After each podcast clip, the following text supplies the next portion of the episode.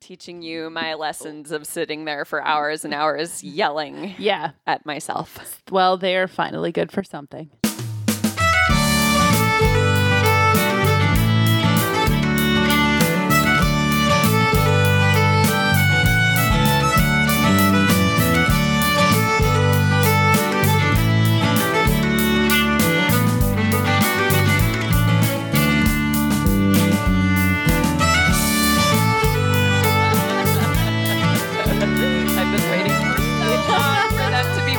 Something, and now it's finally happening. uh, welcome to the Hybrid Pub Scout podcast with me, Emily Einolander. And me, Corinne Kolaski. Hello. Hello! uh, we are uh, mapping the frontier between traditional and indie publishing. Yes, we are. Yeah. And um, today we have a great interview Uh-huh. with a wonderful publicist uh, and consultant, Mary Yes. Bisbee Beek, and that'll come later in the episode.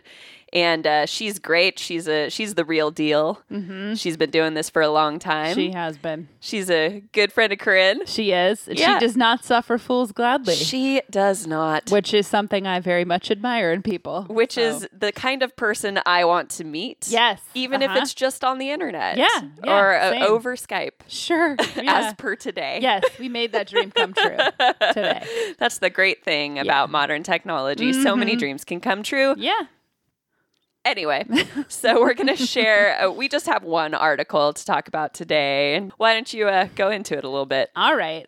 Um, it is called Girl Wash Your Face. Um, and it has been on the New York Times list under the like self help miscellaneous section Yes. for, I honestly, since like April or something. For it's been months and yeah, months. Number one or number two. And I don't there. know anyone who's read it. I don't know anyone either. Mm. Um, I hear a lot of people who are into it are into uh, what are those multi-level marketing schemes? that like that's her biggest fan base, I guess. Have I, you listened to The Dream yet? No. Okay, we'll talk about that once Okay. this is done. Okay. Okay. I think if I knew more people involved in those, well, first of all, I'd probably hate myself. Well, you also- definitely unfollow them on Facebook. Oh, yeah, that well, of course, that makes sense. Yeah. So it's written by this woman named Rachel Hollis, uh, who is, I would say, best described as like an influencer of some kind, which is, you know, I just have to say that that is a word that I will be really, really fucking happy when it disappears from like the cultural lexicon because I am so fucking tired of hearing about influencers. Corinne yells at Cloud. It's true though, like influencer marketing, blah blah. I don't. Oh my god. well, just and it must be more annoying for you because it's like big part of your job. Yeah, it is Yeah. totally. Yeah. yeah, It's just I don't know. I just think it's all bullshit. Anyway, and uh, I guess Rachel's background is that uh, she grew up in this really small town in California, um, and she grew up super poor also. So she's kind of a self-made woman, I would say, in some respects.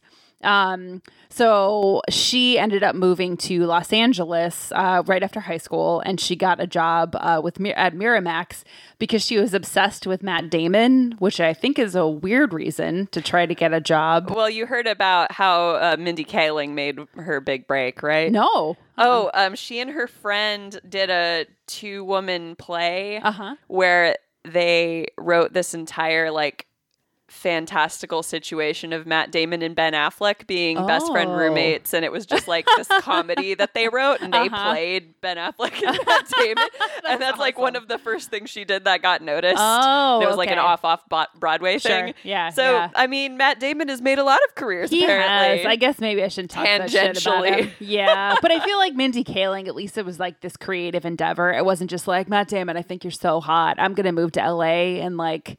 I don't know. try Maybe to be a part of your inspired company. her. Maybe. Why are you sticking up for Matt Damon? Well, I'm I'm not sticking up for Matt Damon. well, I mean, of the two of them, I am sticking up for Yeah, Matt oh, Damon. agreed. Very much agreed. I'm just sticking up for weird inspirations. Weird inspirations. Okay. I Yeah. can respect that. Anyway, all right. So maybe it's not as weird as I thought. Um, so anyway, so that job at Miramax uh, led to Rachel meeting her husband and starting a very successful event planning company called Chic Events, which morphed into a lifestyle blog called the Chic Site, which has turned into a nebulous evolving business empire called Chic Media. Now it's called the Hollis Company. Um, anyway, so she and her husband Dave uh, oversee her motivational speaking circuit and podcast, as well as her conferences, which are called Rise uh, for women and couples. Um, so that was sort of her background before she wrote this. Well, she actually had written a couple other books before this one, but obviously this was her blockbuster one. Uh, she's written three novels, two cookbooks uh, before this one came out earlier this year. Were her novels like Puritan romances? you know that didn't like bonnet into it. romances? I don't know. I have a feeling you no, didn't do your research, I'm did you? sorry. I'm sorry. I'm so good at research too. It's Wait, let me the- Google it. Yeah, please do. Rachel Hollis. Rachel Hollis. Do you want me to keep going? Yeah. Okay. It was published by Thomas Nelson, which is basically HarperCollins Christian division. Um, so, and it's kind of like the book is basically um, a collection of stories and like tough love advice from a woman who's been there um, and vaguely biblical encouragement, which I would say is a masterful way to Vaguely biblical Yeah. encouragement. It's very, very vague. Um, so anyway, and the book is okay, so there's three. There, these are the these are the novels. ah, gotcha. Okay. This is Party Girl, Sweet Girl, and Smart Girl. Each of them are a picture of a pair of shoes with props in the background on a Uh-huh. white. What what does this look like? Uh, this looks like a what was that lady? Garbage. well, the sorry. What else? don't be sexist, Corinne. I'm sorry. Throw that that women's studies book across. The- it was um there was like in the mid to Uh-huh. early 2000s there was a Uh-huh. period of time where chick lit had Uh-huh. white backgrounds Yeah. with some kind of woman's Like uh, disembodied. disembodied like, limb. Yeah, yeah, yeah. Oh, yeah. it's like it's right. like the opposite of thrillers because thrill Oh, thrillers okay. have women's disembodied limbs, but they're like dying in water. Sure. Um, but the chick lit has, you know, oh look, I'm Sexy running out on the town. Oh, look yeah, at yeah. me hailing a taxi with my shoes. Yeah. I like how the sweet girl one though has Uh-huh. like these kind of dominatrixy boots. yeah, they totally are. So this new book uh, is sort of arranged uh, chapter by chapter. Uh, here are some. Well, here are some of the chapter names, just to give you an idea of what the book is like. Uh, one is called "I Am Bad at Sex." One is called "I Should Be Further Along by Now." One is called "I Am Defined by My Weight," and so on. Uh, recognizing the lies we've come to accept about ourselves is the key to growing into a better version of ourselves. Hollis writes.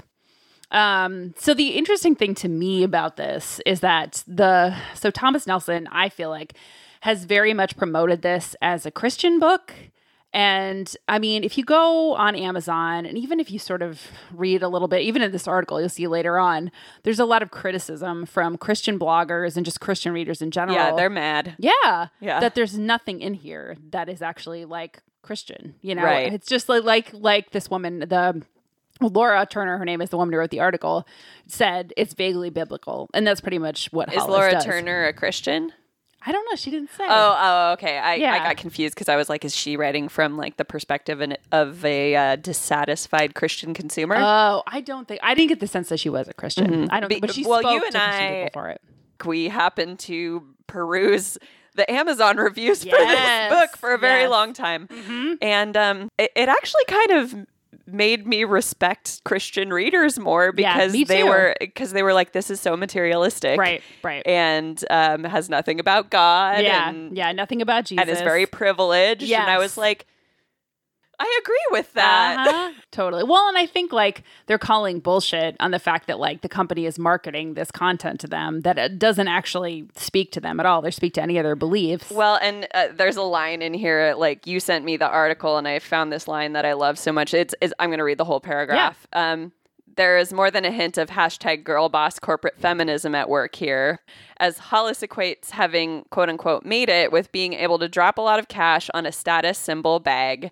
Uh, a Louis Vuitton bag, she talks about, uh, using purchasing power as a path to self realization. And she takes that brand of feminism a step further by marrying it with Christianity in what is essentially a Pinterest worthy version of the prosperity gospel. Amen. Snap. Yeah, that was a perfect paragraph. Yeah. Truly.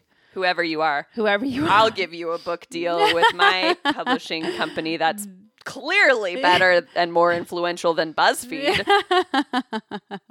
let's see. So, oh, Girl Wash Your Face, as we said, has been on the New York Times list since it came out in February. Uh, it has almost 7,000 Amazon reviews. The vast majority of them, which are five star reviews, but the most helpful ones are the one star reviews. I mean, they're rated as the most helpful on Amazon. Um, so it's also really interesting, I think, in this article too. The author sort of calls out uh, this phenomenon on, I guess, in the internet, but especially on Instagram, um, that's sort of cropped up in the past couple years called curated imperfection, which I think is a very big thing. Yeah, and I don't know if I've have you seen that termed in that way before? No, I haven't, but I think it's perfect. Just a little more background on what's on Hollis's Instagram account. Uh, she does a lot of inspirational quotes from her own writing. Then, of course, she's going to put up her own stuff. Yeah, and her Rise yeah. conferences. And her Rise, exactly. Uh, she also has a podcast, of course, which is not nearly as good as Listen this to I'm our sure. podcast. Yeah, fuck this lady. Um, also, they have uh, marriage conferences. Uh, which she calls a quote getaway weekend and costs $1,800 per couple for two days, hotel not included, and no refunds. So, you know, Ooh. yeah, I don't know, know. what though? Eighteen hundred Yeah. is like just low enough. You think so? For She's probably people. researched that price point. I'm yeah, sure. yeah, so that's a knows. good price point. Yeah, yeah, yeah. Uh, let's see what else. Um, here's some random stuff that she puts on her YouTube channel. She does uh okay, chatty family life updates. Uh there's a video called Say Hello to Dave's new Bronco, which I assume is about a car and not like a horse. Well, But- because can you really own a Bronco? Aren't they supposed to be oh, wild they're and like free? wild. I feel like she would find a way. Um, Well, then but maybe not. good for her. Good for her. Yeah, that's taming the Broncos. Taming I'm imagining like a, a fourth grade book that I would really love. Yeah. Dave's new Bronco and how I broke it. that sounds like a Chuck Tingle thing. I love you, Chuck Uh, Tingle, we beyond our podcast. We love you so much. Okay. Um, let's see. The homepage of the Chic site, uh, as of mid October, featured a recipe for slow cooker pumpkin spice latte, the most basic of all drinks. I would be afraid that chicken would get into like little bits of chicken that were Oh, in my gross. slow cooker get involved. I would say that's a valid fear. Um, a post about how to incorporate Spanx leggings into your fall look, and a video on how to host a girls' night in, sponsored by Rubbermaid. I don't need to be told how to have a girls' night in. Thank Um, you yeah, very really. much. Me neither. So let's see. Uh, her core philosophy is basically this uh, Are people who have problems responsible for fixing them themselves? Or is there some collective responsibility that we are shirking? Does a society owe something to all of its members?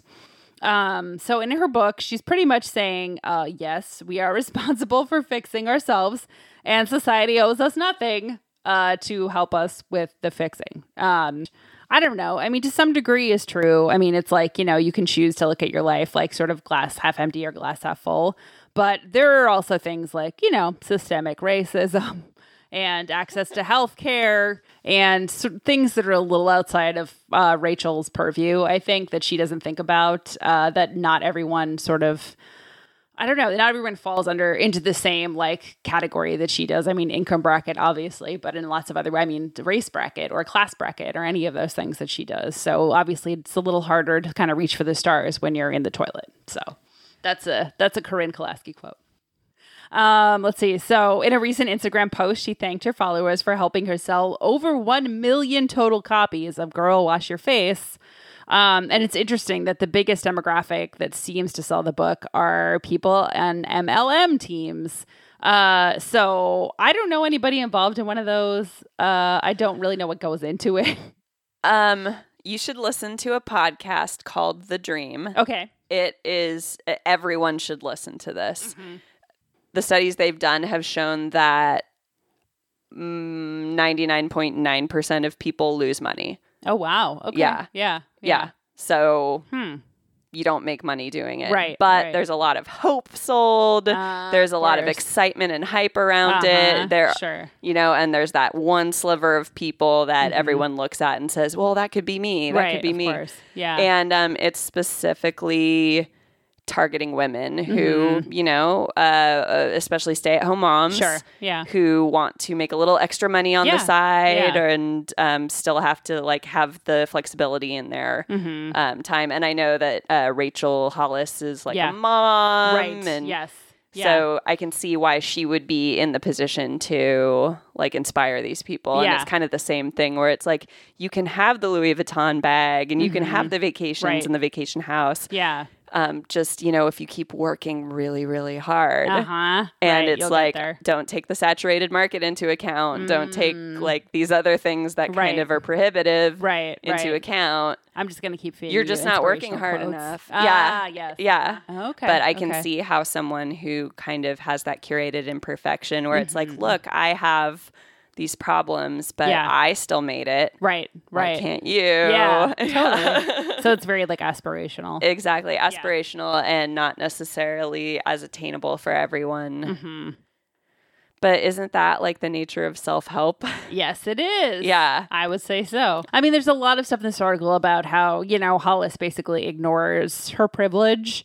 Uh, and I mean, as a white woman, as a wealthy white woman, uh, I don't even know how other, how, in what other ways is she privileged? As a blonde, I have no idea. but, uh, I don't know if it's real As a or mom. not. As a mom. exactly.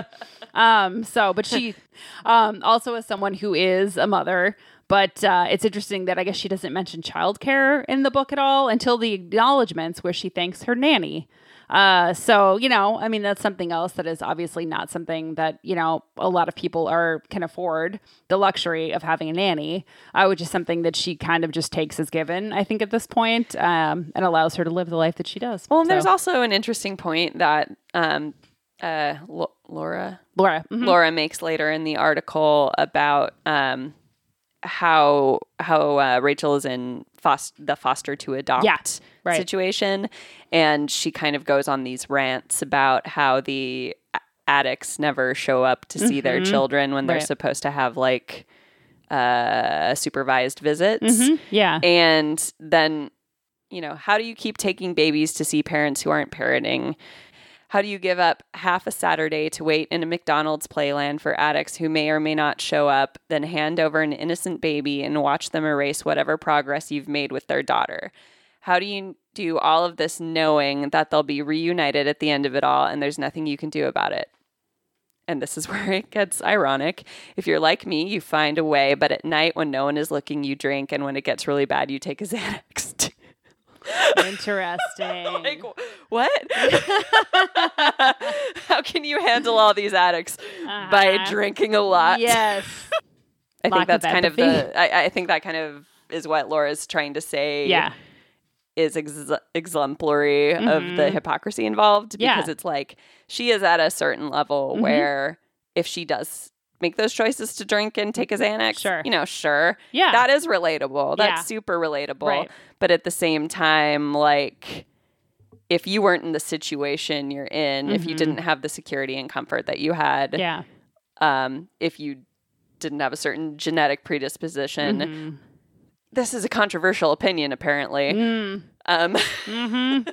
then maybe your choice to drink and have a Xanax at the end of the night would hurt your children. Right. Right. Totally. Yeah. Yeah. I don't know. Or maybe if you did have all those comforts, it's still hurting your children Mm-hmm. Right, and sure. you just don't think it is because you're special. Yeah. Right. But a very distinctly American idea. And I think this has led to the um, billionaire worshiping culture Mhm. is like wealth is morality. Yeah. And yeah. if you have money, it's because God has blessed you with money eh, Mm. because you did something right. hmm Sure. So, um, Do you think Jeff Bezos thinks that about himself? I bet he does. well, yeah. Uh huh. I don't know if he thinks about God. Yeah. Well, yeah. I guess I don't know either. Yeah, so I don't know where I got off on this. Oh, but what I was going to say is um, the rise of self help Mm-hmm. yeah. Has been very like money based. Yeah. And so true. if you're telling people to get better about something, and a lot of this article is complaining about how, you know, she's got these seminars Mhm. that cost a lot of money, Right, and right. most of it is focused on you can have this vacation house in Hawaii, and Yeah. you can have this Louis Vuitton bag that you Mhm. want, Right. and that obviously enhances your life. Yeah. Right. But also, like, she's equating it with being a good person. Yeah, right. Yeah, right. and Mhm. and if it's from Thomas Nelson, Yeah. and it's supposed to be Christian, right? Yeah, then that's prosperity gospel. yeah, yeah. and sure. that's exactly what that is. Mm-hmm. And all self help books, even if they aren't prosperity gospel, even if they are new age, Mm-hmm. Yeah, like yeah. there is a there is a thread of prosperity gospel in all of new age self help. Yeah, yeah. If it's about you making more money Mm-hmm. And it's about spirituality, Or abundance. exactly, Uh huh. Yeah. then Yep. then that's what it is. Mm-hmm. Yeah.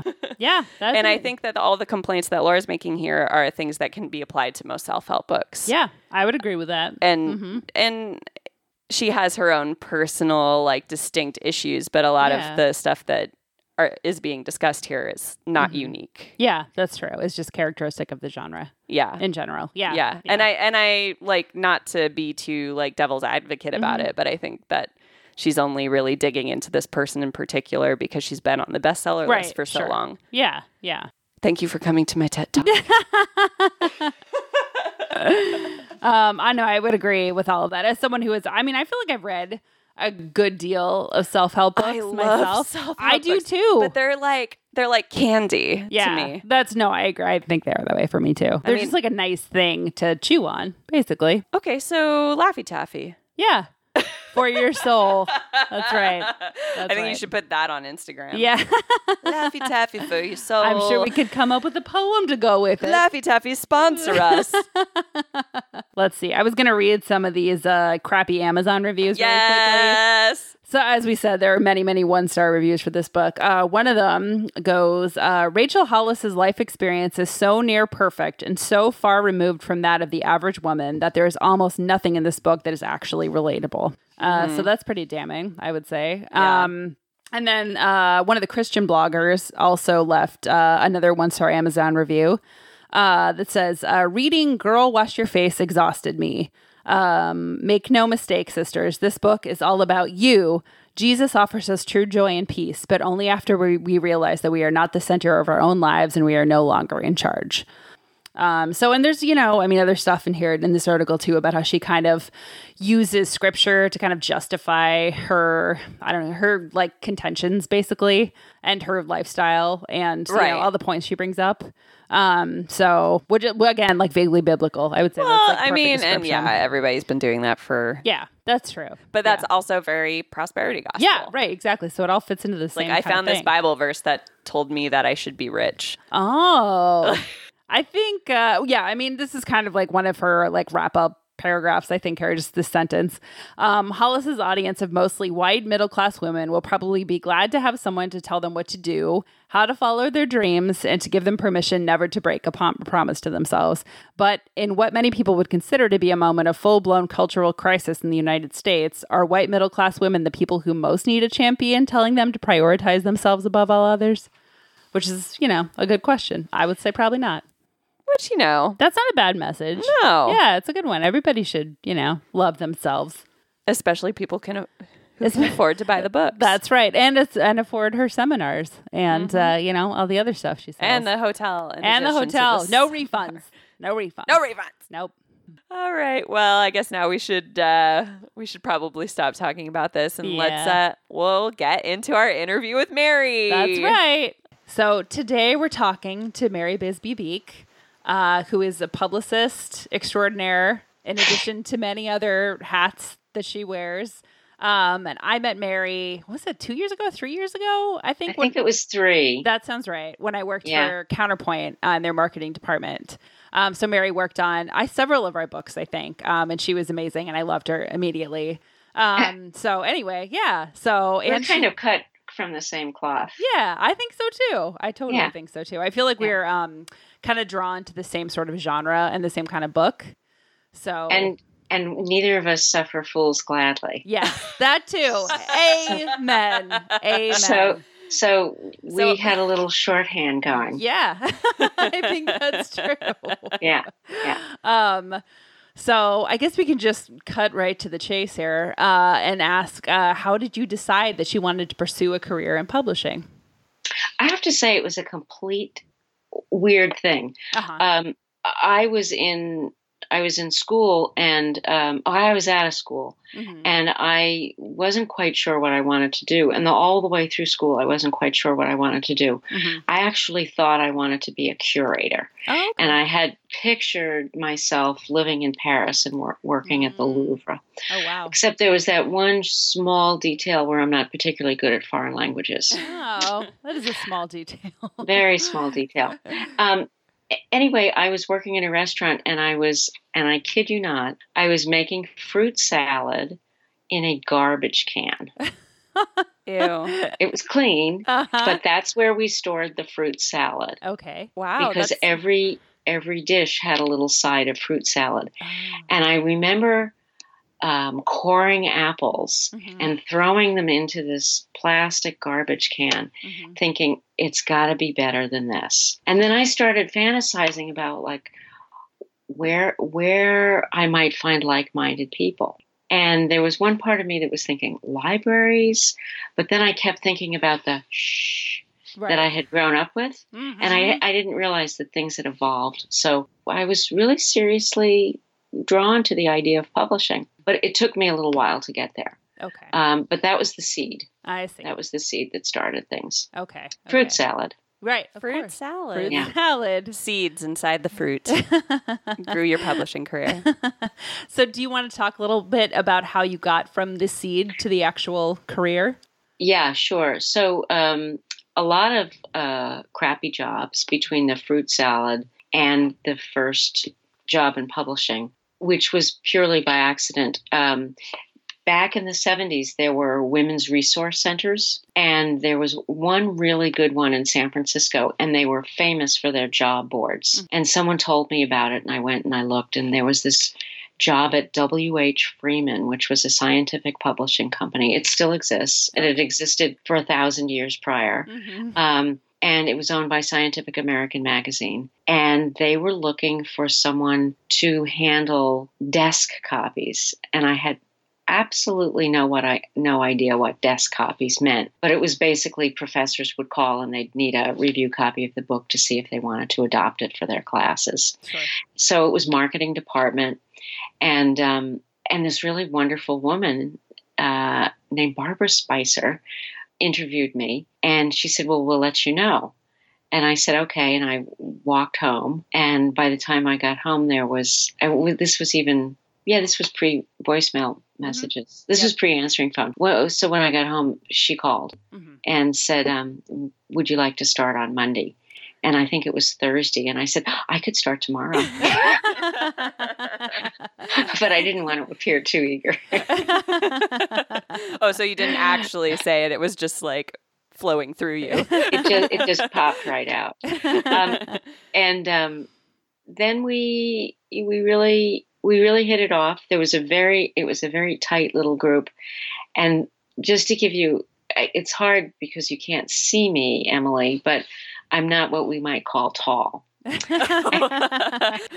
Well, I'm five two, at, at least the last time I checked. Um, I was the tallest person in the department. Wow. Whoa. and and we were known as the tough patinies. I respect short women so much. My uh, Rosemary is is Mhm. uh, five three, Yep. and um, I know not to mess with short women because they they could beat me up. That's right. That's right. That's right. Actually, there's an author that I'm working with right now who is probably maybe five feet or five one in her prime. She's 88, Oh wow. and I I went to her launch um, back in the spring, and um, I hugged her goodbye, and I could tell in the three years that I had last seen her that she'd lost a little height. Mhm. And I said, "Oh, Irene, this doesn't bode well." And she said, "Oh, you get used to it." She's not super sensitive then.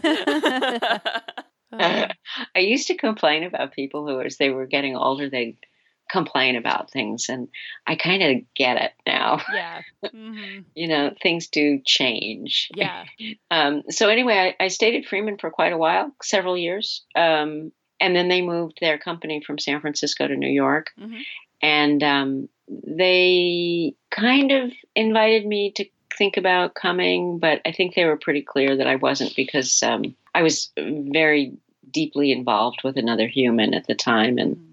It would have been too hard to uproot both of us. Sure. So from there, I went to working, uh, doing marketing for an architectural firm. And I had a really good friend who was a publicist for Chronicle Books. Oh, okay. And about once a month, she and I would have lunch, and I'd say, "So, what do you do?" Mm-hmm. And um, and she'd say, "Oh, well, you know, I'm on the phone a lot, and I talk to the media, and and I go to New York twice a year for media trips." And I thought I could do that. Mm-hmm. That's how I could get back into books. And so then I kind of set my sights on publicity. Sounded like the right thing. It was also very much like what I was doing for these architects Okay. um, where I was there, a building would be finished and I would go. Um, well, one of the things that I would do, a building would be finished and I would go uh, to the site with an Mhm. architectural photographer and I would kind of art direct or orchestrate the kinds of photographs that we needed. At least I thought I was doing that. Uh, architectural photographers knew exactly what I needed. And they would say, mm, Yeah, yeah, yeah, Mary, okay. And then they could just go up on their up and plow through the building. And it, and it was again really sweet, wonderful people. You know, I'm very drawn to the people. Mhm. But in the whole time I was in that job, I kept thinking, this is great. I love this office and I love these people, but I want books. I want books are my world. Mhm. But I still was drawn. I, I kept being pulled back into the art world. Um, I art, majored in art history, so go back to the curator piece. So I kept thinking, oh, um, a museum, a museum. And my resume actually looks um, very hopscotchy. Mhm. Um, about every 18 months, I was off and running to a new possibility. Mhm. And I have a great looking resume, but um, I didn't really actually focus until about 1992 Mhm. when my husband said, you know, this is stupid. You need to decide. wow. but like, in a Like, supportive you either want way. the art Right. world or you want publishing. What do you want to do? right. And he was in publishing, so I thought, okay, I'll be in publishing. so there was a bit of an implication there. it was like choose. Well, th- not not so much. I mean, he was open, but um, he wanted me to be happy. But he could also tell that I wasn't happy, Sure. and I was like searching, searching, searching constantly. Mm-hmm. hmm So that's when I really made the very clear decision. Mm-hmm. I was going to stick with book publishing, Okay. and I have not looked back. Yeah. Great. Yeah. That's awesome. That's such Yeah. a long time too that you've been doing this for. Well, I'm old. You're not that old. Nothing wrong with being old. No, there's not yet. That's true too. So, were you? So, where were you when uh, you made that decision? Were you still in San Francisco? We were still in San Francisco, Okay. right? So then I, I got hired for this great job as publicist. I was the head publicist. Mhm. I was the only publicist. Yep. Um, smallish company that published art books. Mhm. So how perfect could that, be? It is was pretty I had perfect. I had both. And then um, there was this, as I say, it was a small company, really tight staff. There were like eight of us, I think. And um, on the 3rd of July, we were all looking forward to having the 4th off. And we decided we would all go to lunch together. And this was pretty rare. So we off we go and we come back and we're locked out. Oh no. Whoa. The owner of the company was closing and he changed the locks. Oh, I thought it was an accident. I was like, oh, that's funny. You locked yourself out of the office. I'm s- No. It oh was- gosh. It was uh, Wow. unbelievable. Wow. It was just unbelievable. So, um, wow. so I, I remember I had two ideas. There was um, a publisher's tea, um, you know, one of these uh, groups um, where you could, you know, just talk shop and, Sure. You know, find out what other people are doing in their jobs. Mhm. And they held it in a very fancy hotel in uh, San Francisco. And so um, you had to fill out a, a name badge. Mhm. So instead of putting my name on it, I said looking for work. Good for you. Smart.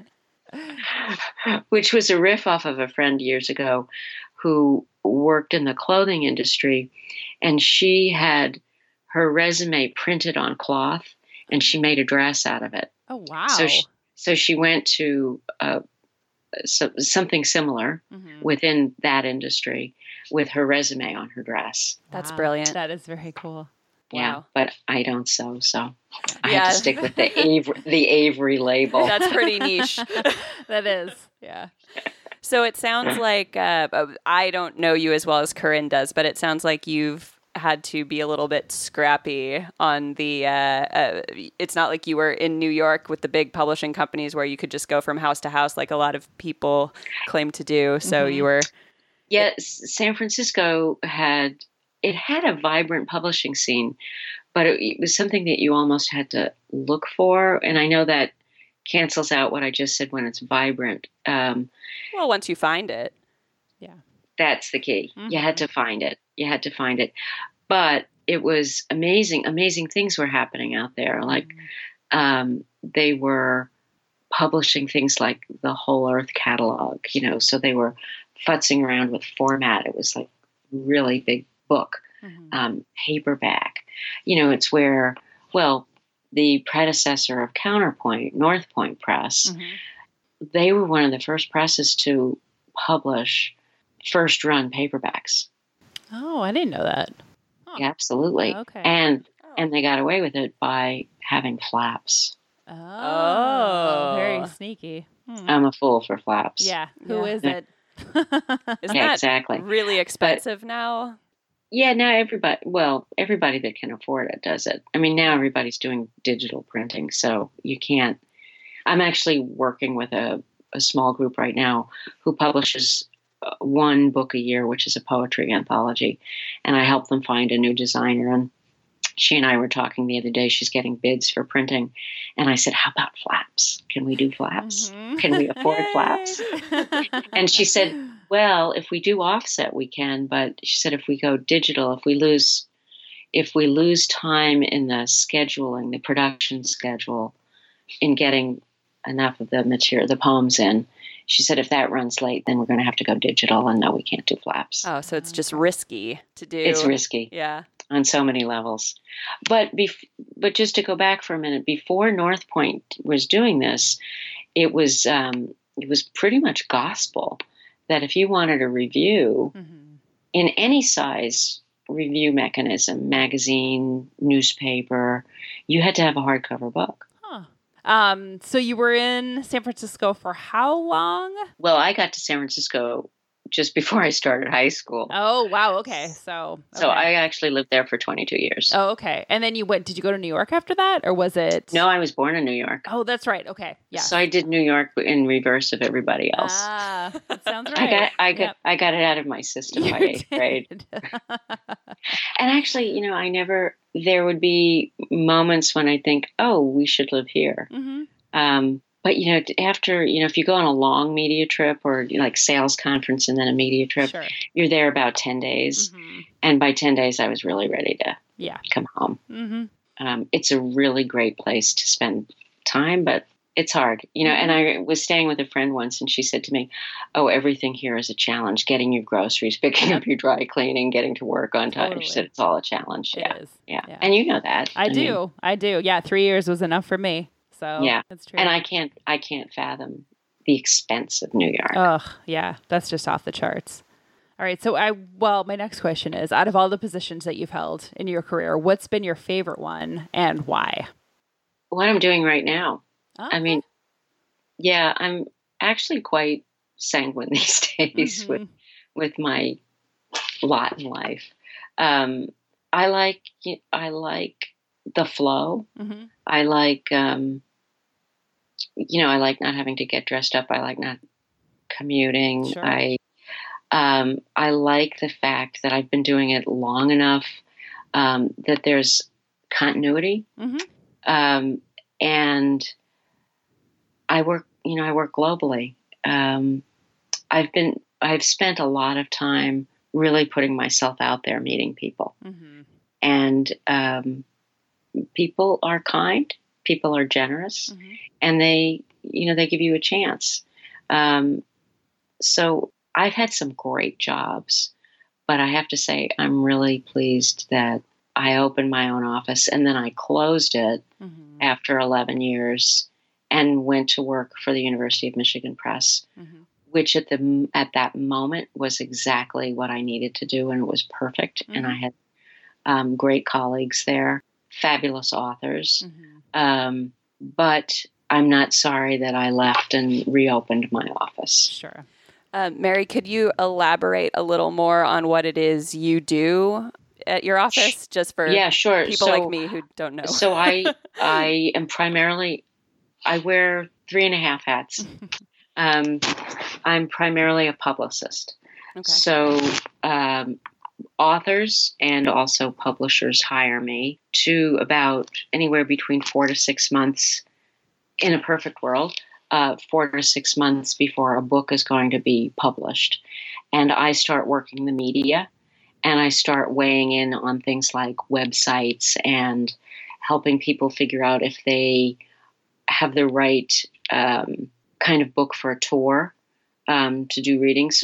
It used to be that everybody did did a little tour, Mhm. um, but it's not it's not so sexy anymore. People don't show up, Mm. so then you have to think about well, what's going to take its place, and that's you know that's where the creativity comes out when you're actually doing a little bit of problem solving. Um, and then I generally work up up to pub date and about a month after. Mhm. Um, In a perfect world, things are moving along so rapidly and so con- continuously that you're getting the attention that you actually have to stay on longer. Yeah. Um, you know, I have had those kinds of books, but then you have to really know when to pull out Mhm. or Right. when to pull away. yeah. Um, when is enough enough? Or when does a project need a new voice? Mhm. and that's a little hard to relinquish. But um, hopefully, by then you're just so exhausted by the whole thing that um, you cannot even fathom one more time having to give the same spiel to someone. sure. Right. You know, So then you're happy to let it go. Right. And is Um, that usually a choice that you make, or is it a collective choice, or It's it's usually something that I would suggest, um, or the author or the publisher runs out of money. yeah? um, you know, and and they say, okay, enough is enough. But that's pretty rare. You know, authors generally always feel like, oh, you were okay, but you know, what else can you do? Right. Right. Or they they cannot believe that no one wanted to review their book. Mhm. Even if you've done your due diligence Mhm. and you've sent the book out and you've done your follow up, Yep.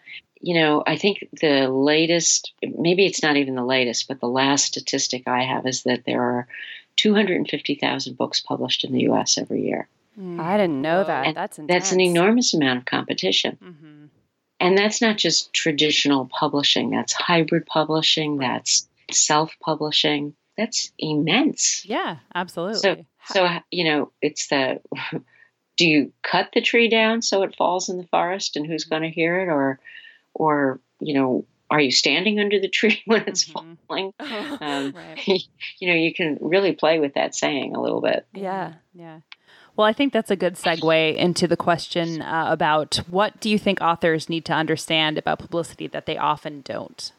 Um, I think the biggest thing that I run into is that authors, a, a lot of authors who are self published, don't, um, you know, they'll call me and they say, Oh, my book just came out. Mhm. Oh. And I'll say, Oh, that's very nice. Congratulations. Good luck with that. telling me. But you know what I what I say is, you know, um, if you had called me six months ago, four months ago, Mhm. and then they want to, you know, they they want to argue with you, Uh-huh, sure. um, and in a nice way, but Mhm. you know, they they just don't understand, and you have to explain that it's not magic, and it's hard enough to, when there is magic to pull rabbits out of a hat, Right. but if you don't have the background, and and they think, okay, we're going to do it ourselves, you know. Mhm. Um, so there are a lot of people now who will self-publish a book and then try to pitch it to traditional publishing houses where they probably have like a mediocre, like mediocre numbers, um, or there's no way to research how many they've sold, and traditional publishing houses have to take their word for it. So, have you ever had success with someone who has already self-published and then tries to go with a publishing house, or Mm, I o- okay. So What's your experience there's two answers to that. um, one is um, a lot of authors say, you know, when I say, why are you self publishing? This is a really good book.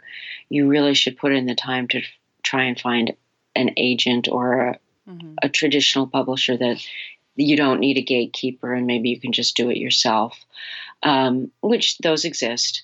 Um, and they'll say, oh, well, no, you know, what I want to do is do this myself and then I'll get so much notice and I'll sell, sell so many books that, and then you have to explain to them that then it's not at all of interest or it's frequently 99.9% not of interest to a publisher because if they've sold that many books, then where's your audience? Right. You already sold all of it to your audience. Yeah. Right. Exactly. Mhm. Exactly. And they don't they don't believe that Mhm. or they don't want to hear that.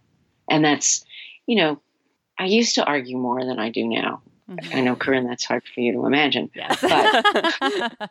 But um, I, I know now when to kind of cut my losses and just be nice and get off the phone. Just Um, kindly back because away. there's some people that are just stubborn and they think they're going to reinvent the wheel. But I will say, I do. There is a there is a woman. She lives out on the coast, and but she was in Portland at the time, and she published her first book on her own. And I don't remember why, but um, it was wi- wildly successful. It went crazy on Amazon, so crazy so that she actually now publishes with Amazon Oh, because they Right. they have many um, imprints right. Mhm. and um, and she has worked her way up the ladder of Amazon imprints and she's very happy Hmm. um, and she thinks that you know she feels she found a really great home and they they do good things by her Mm-hmm. I can see that. and she's a good writer Mm-hmm. That always Mhm. helps. it uh, yeah it definitely helps Yeah, and yeah. she actually she after the first book or the second book i can't remember she went out and got an mfa so she also she teaches in the summer at this Mhm. very special program overseas and she's good she's really good and she's smart Mm-hmm. um, Wow. but it doesn't work for everybody no, Yeah, right. no. So I guess another question is, I mean, considering all the jobs that you've had, if you had to do it all over again, would you still choose publicity? yeah i think i really would You would. Okay. Um, okay. I, because it it fits my demeanor Uh huh. you know I i'm pretty out i'm pretty outgoing i Mhm. like i love going on media calls Uh huh. I- you know, I love sitting down with a reviewer. Um, that said, when I was in my mid 30s and early 40s, I didn't think I would be doing it this long. Mhm. I th- actually thought I would be an agent. Oh, okay. Interesting. And I-. Tried a little bit of agenting, Mhm. and I just find it repugnant. really. um, It's so there's there's a lot of um, there's a lot of uh, let down with publicity. mm-hmm. and there's even more you know when you when you've got someone's baby in your hands Mm-hmm. um, it's just it's just 10 times harder Just Yeah. emotionally draining every single day. it really it really is yeah Mm-hmm. it really is and what i did find out is i know a lot of marketing people in publishing Mhm. but i don't know that many editors Mm-hmm. and i really do think that yes it's a wide world out there but you're seen as new york Right. those are always your that's your first line of defense Mm-hmm. and so that's really where you need to be and you need to have put in that time to meet those people Mm-hmm. Right. and i can't you know i can't i can go to new york for a week and have every meal every day with a different person but Mm-hmm. yeah. i'm i'm also i think booksellers are on the side of angels mostly i mean some of them are really crabby Sure. but I stick up for them mm-hmm. and you know i have to consider who my people are Mm-hmm. So can I just go back because I did Yeah, say that I, that I wear like three and a half. Yes. Right. Yes. Yeah. Right. Please okay, so we started with with the we started with the publicity, and then Mhm. the half is a marketing consultant because a lot of times when you take on a publicity project, you find yourself weighing in on marketing because it's a very thin line. An author once asked me, "What's the difference between publicity and marketing?"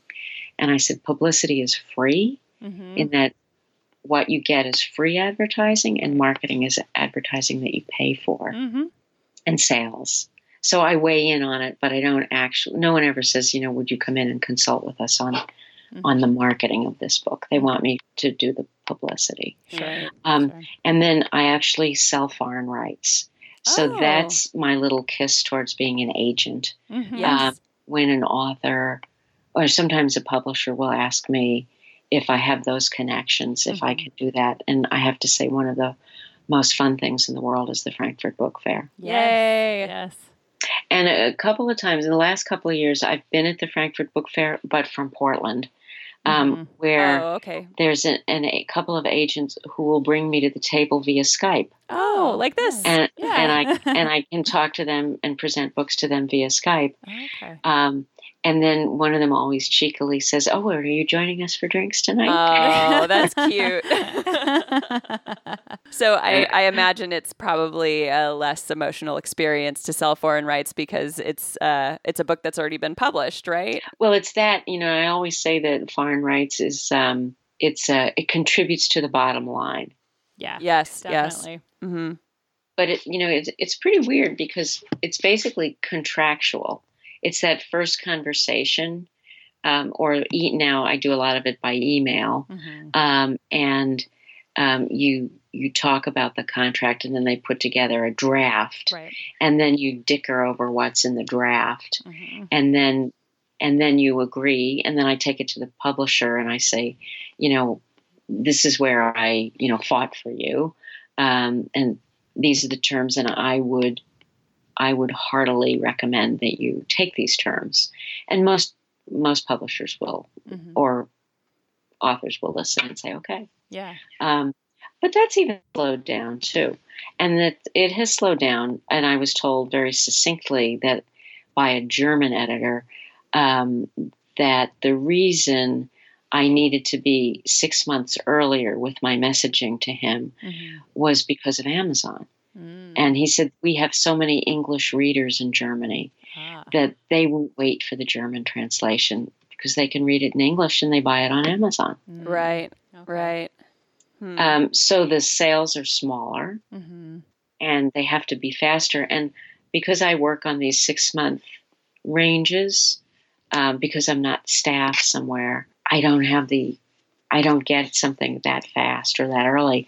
And actually, most U.S. publishers aren't ready that early for foreign rights. Right. right. An agent might be, Mhm. you know, where they, where they've kept the rights, and they might be, they might maybe have sold it into an American publisher, but then they immediately go to market to try and sell it overseas. Okay. But those are the like six figure books. Ah, I see. Okay. Those are the big books. Right. Yeah. Running with the back, big dogs. Mhm.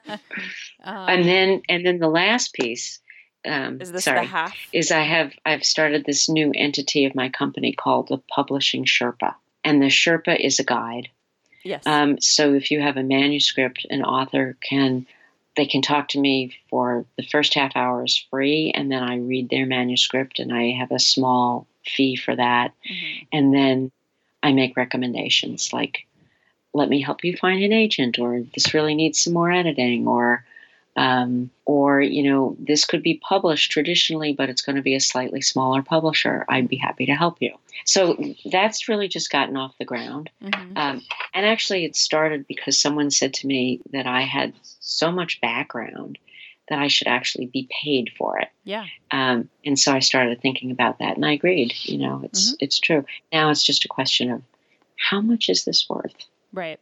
and especially if you're going to recommend that someone hire an editor, Mhm. that makes it expensive. Yeah. for yeah, them. yeah, Right. yeah. And so you have to think about where's the humanity here. You know, it's Mhm. not always about money. Well, and then you have to be very objective to to say something whether or not someone should do something like that because it's easy for someone who doesn't have a stake to just be like, "Oh, well, just hire an editor and then it'll be so much better." But you are actually taking into account how much that's going to uh, affect them. Have you ever had to just tell someone that they're not a good writer or I would never put it that way. Mhm. Um, right, I right, of actually, uh, recently I talked to someone who had written a, a memoir that she actually spoke more in a more excited way than she wrote it. And and I said, oh, she and I had our conversation, and I gave her my recommendation, and then um, And then I called her back like 15 minutes later and I said, You know, I said, I was hesitant to tell you this,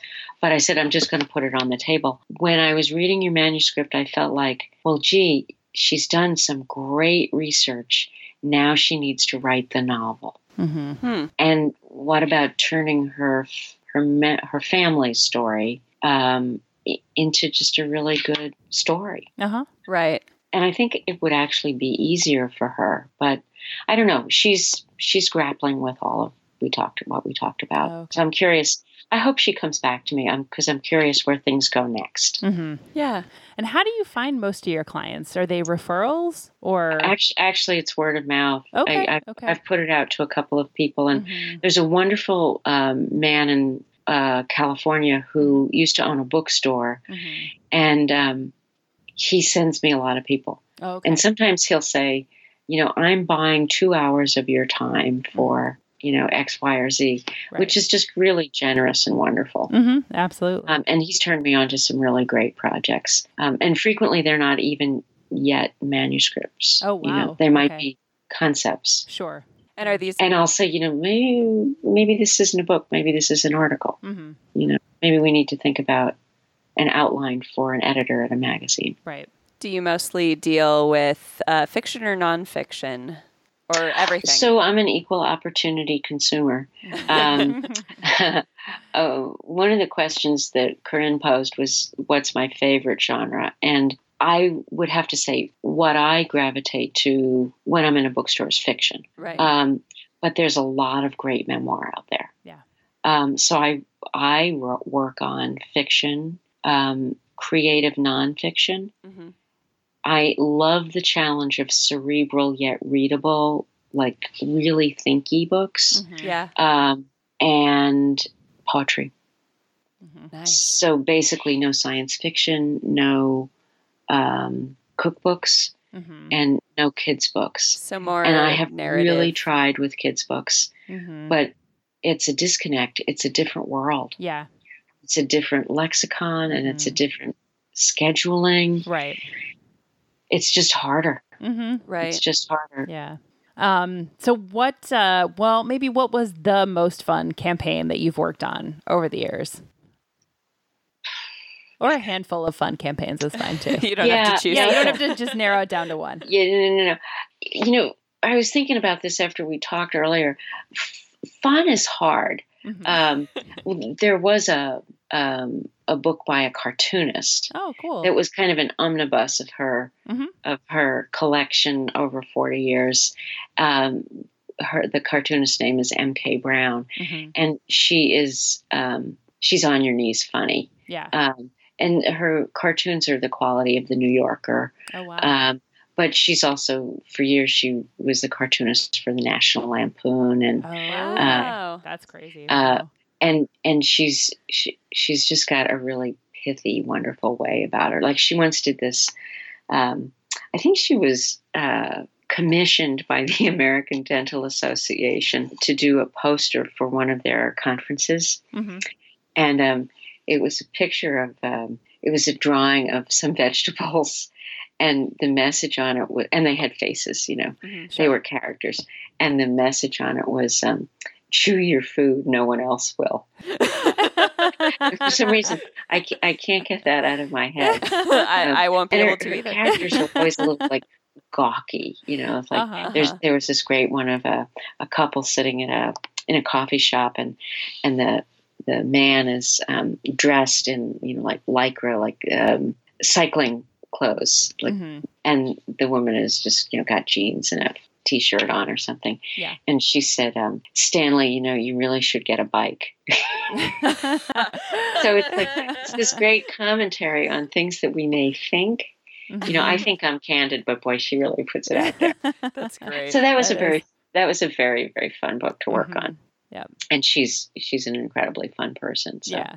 Yeah. so it was i think a lot of what's fun or what's successful is um, what i call the trifecta amiable smart publisher sure. um, open-minded Mm-hmm. um, open to creativity open to um, someone else's ideas hmm um, doesn't have to have huge purse strings but it doesn't Oh, doesn't No, hurt. it never hurts. That's true. um, similar author who's written an incredibly good book. Right. If you, those are the three magic ingredients Mhm. for a good campaign, a fun campaign, a heartfelt campaign, a Mhm. poignant campaign, Right. all of all all of those things, and a successful campaign, all of those things. So I think that's how I would answer that question. Okay. Okay. That's how I am going to answer that question. That's a totally acceptable answer. I guess. And my- that, that way nobody will feel bad, like, oh, my campaign wasn't fun. if they listened to this." Oh. everyone gets a trophy. Absolutely, Wow, absolutely. Wow, you put nine months into this pregnancy, and boy, is that an ugly kid. Nobody Yeah. ever says No. exactly. It's like everything inside of you is bad. Yeah, Why did yeah. you show us? You know, you might say to an adult who's very attractive, "Wow, you you look great. You were such an ugly kid." You know, but that, that, that's Just all know, in some- good fun. That's something that you know a friend of mine's grandmother would have said. You know, right, right, Right. Yeah. Oh, okay. Let's also talk about uh, what some of your favorite books are. Hooray. Yeah. Okay. All right. So um, I have a list. Oh, boy, I knew you would. I I was I thought, well, I didn't say three favorite books. Yeah, or- no, You you, don't can have say to- as many yeah, as you, you don't want. have There are no rules here. Okay. No Yeah. rules. Um, yeah. Bloomin' onions. And this is a completely personal list. This is not necessarily books that have been horrendously successful, Sure. Yeah. but just books that have touched me. Mhm. Um, a Stone Boat by Andrew Solomon. Okay. So, um, well, when when we were first starting to work together, and some of these are books I've worked on, some of them are not. Okay. Um, Andrew and I were starting to work together, and um, it it was uh, his second book, hmm um, but his first novel. And we were sitting down to a very lovely meal, and I said, as the waiter left the menus with us, I said, um, "So tell me," I said, um, "Is this how autobiographical is this?" And he got very proud, and he he said, "About ninety-seven percent."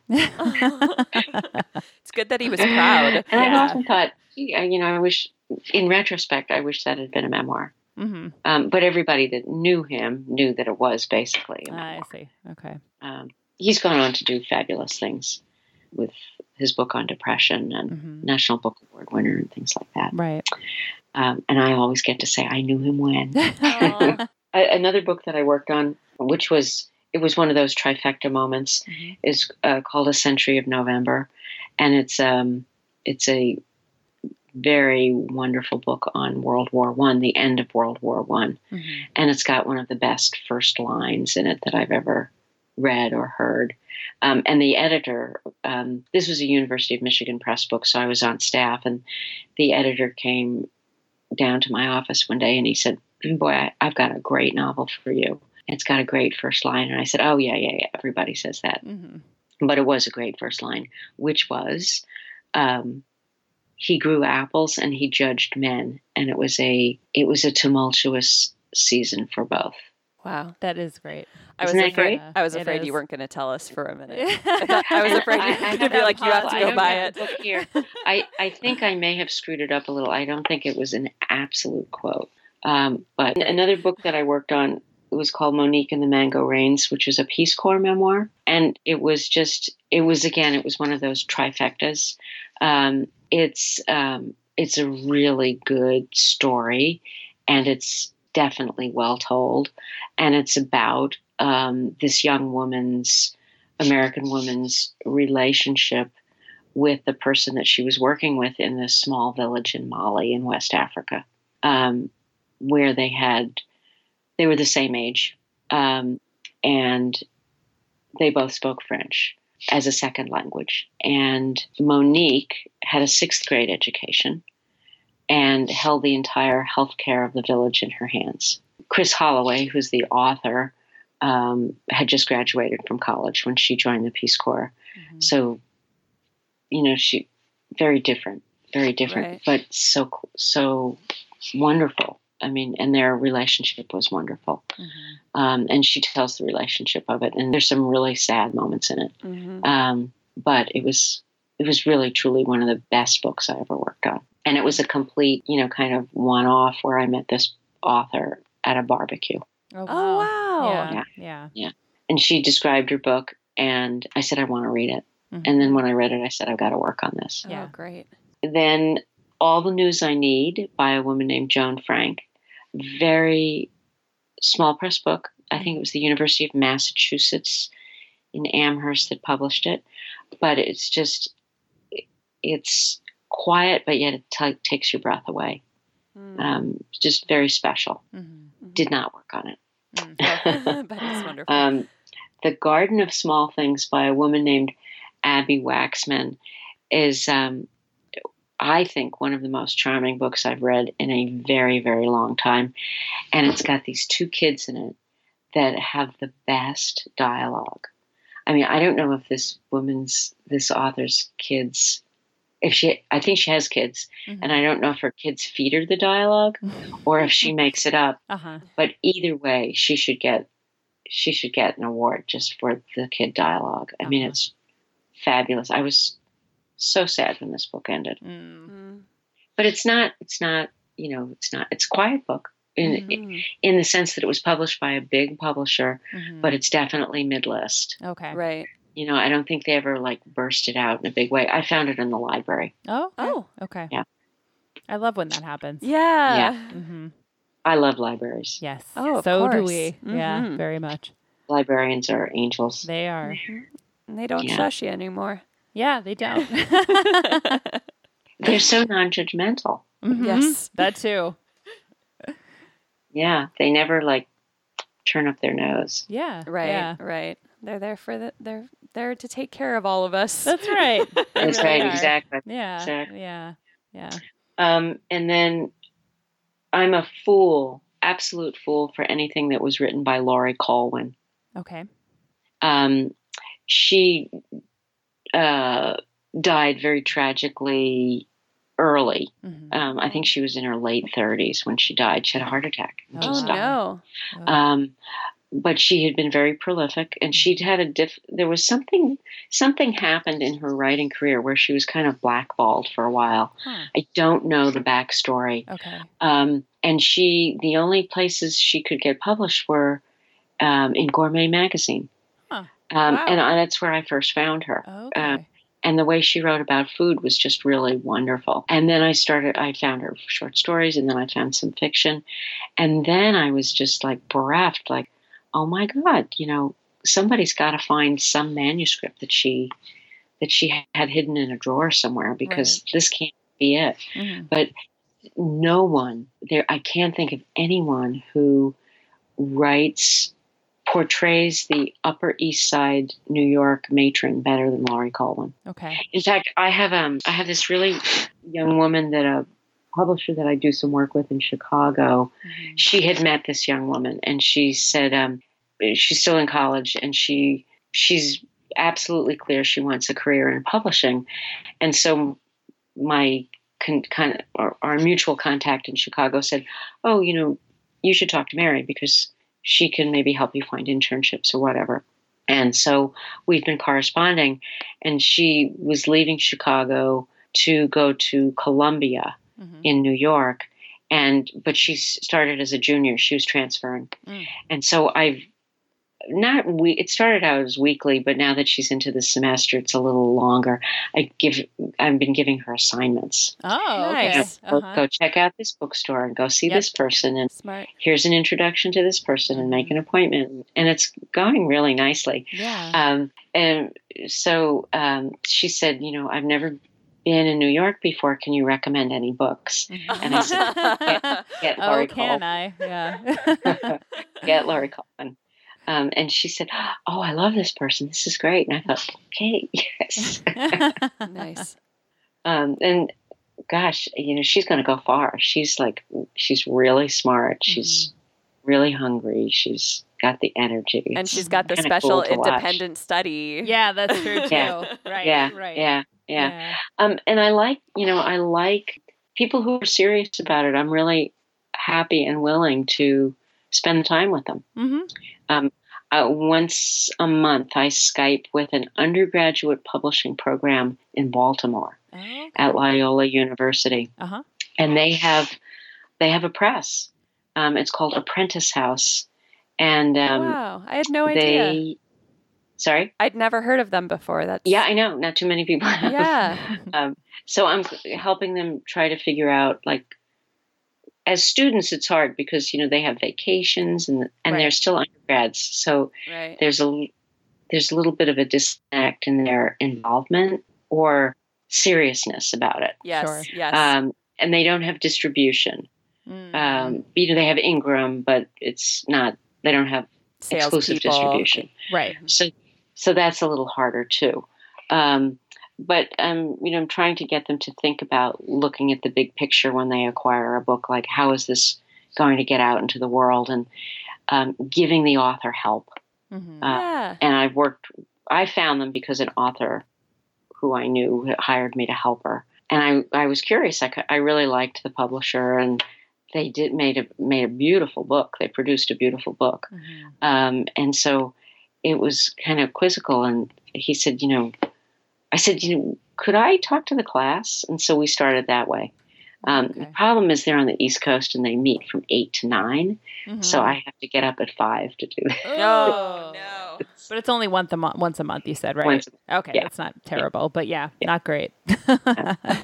I think it's terrible, um, but worth it apparently. so I, you know, I really enjoy people who are interested in kind of helping them launch a little bit or Mhm. giving Yeah. them background, yeah. making Yeah. introductions. I think hmm being a mentor is really sweet. Yeah, Yeah. absolutely. Well, and I know, I mean, personally speaking, you've been incredibly helpful to me a few times, you know, when I've come to you for advice about lots of different things. So, um, thank you for that. But yeah, you're Yeah. also very, you're incredibly helpful as a mentor, you know. Well, thank So, you. Yeah. I Thank thi- you for mentoring Corinne. Yes, thank you very much. Yes, yes. um, I think that's the end of our question list. Oh, you asked me what I was reading. Oh, I asked you that too. That's Oh, right. there's Thank more, you for there's reminding more. me. There's more. Yeah. Right. Okay. So this book is coming out in March. Okay. Um, and it's uh, it's stories Mhm. by a, a woman who lives in Ann Arbor named Polly Rosenwaike. Okay. Rosenwaike. Mhm. Um, and Doubleday's Publishing, and it's called "Look Look How Happy I'm Making." Look how happy I'm making you. Oh, Um, and it's stories. I it's love a great that. title. Yeah. Yeah. Um, and it's it's about the realities of the baby years, even though Oh. I'm way out of the baby years and never Yeah. had a baby. Yeah. But I'm always curious about how people like juggle it. Sure. And um, so, you know, full disclosure, Polly is a friend, Mhm. and she sent me a galley and said, Yeah. you know, so many years coming, and just thought you might like to see this. Mhm. And I've read her reviews, I've read her criticisms of books, and definitely, you know, knew she was a good writer. And I just kind of thumbed through it and just started reading and just kept reading and kept reading and kept reading. And she's really good, and she's Really? funny Mhm. and she's sweet and she just has great dialogue in it yeah. and um, you know it's, it's definitely a book to watch out for Okay. Okay. Yeah I Yeah. love that title. Yeah. It, Of it made any me feel things. Yeah. Same. yeah Look how I happy I'm making you. would, i also think it would be great for like grandparents and be great for baby Mhm. shower gifts and things like yeah. that so Oh, Yeah. Yeah. And then i just finished reading the library by susan orlean Oh, Uh, how is that? it's it's good it's Mhm. really good Okay. and i actually remembered the fire Really?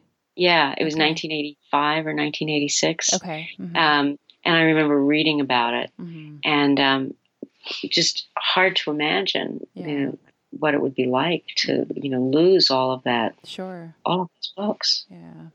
Um, and she was in the library for something else and someone was giving her a tour of the la public library and he took a book off the shelf and he smelled it and he said oh you can still smell the fire Oh, and she said oh can people smoke in the library oh she, no. didn't, she didn't know about it then when she started researching it she thought there's a book here here's my next book hmm she's done a really good job That's good to Of hear. course, I was yeah. curious about that. Yeah. Yeah. Yeah. So that's all I got. Okay. Great. Yeah.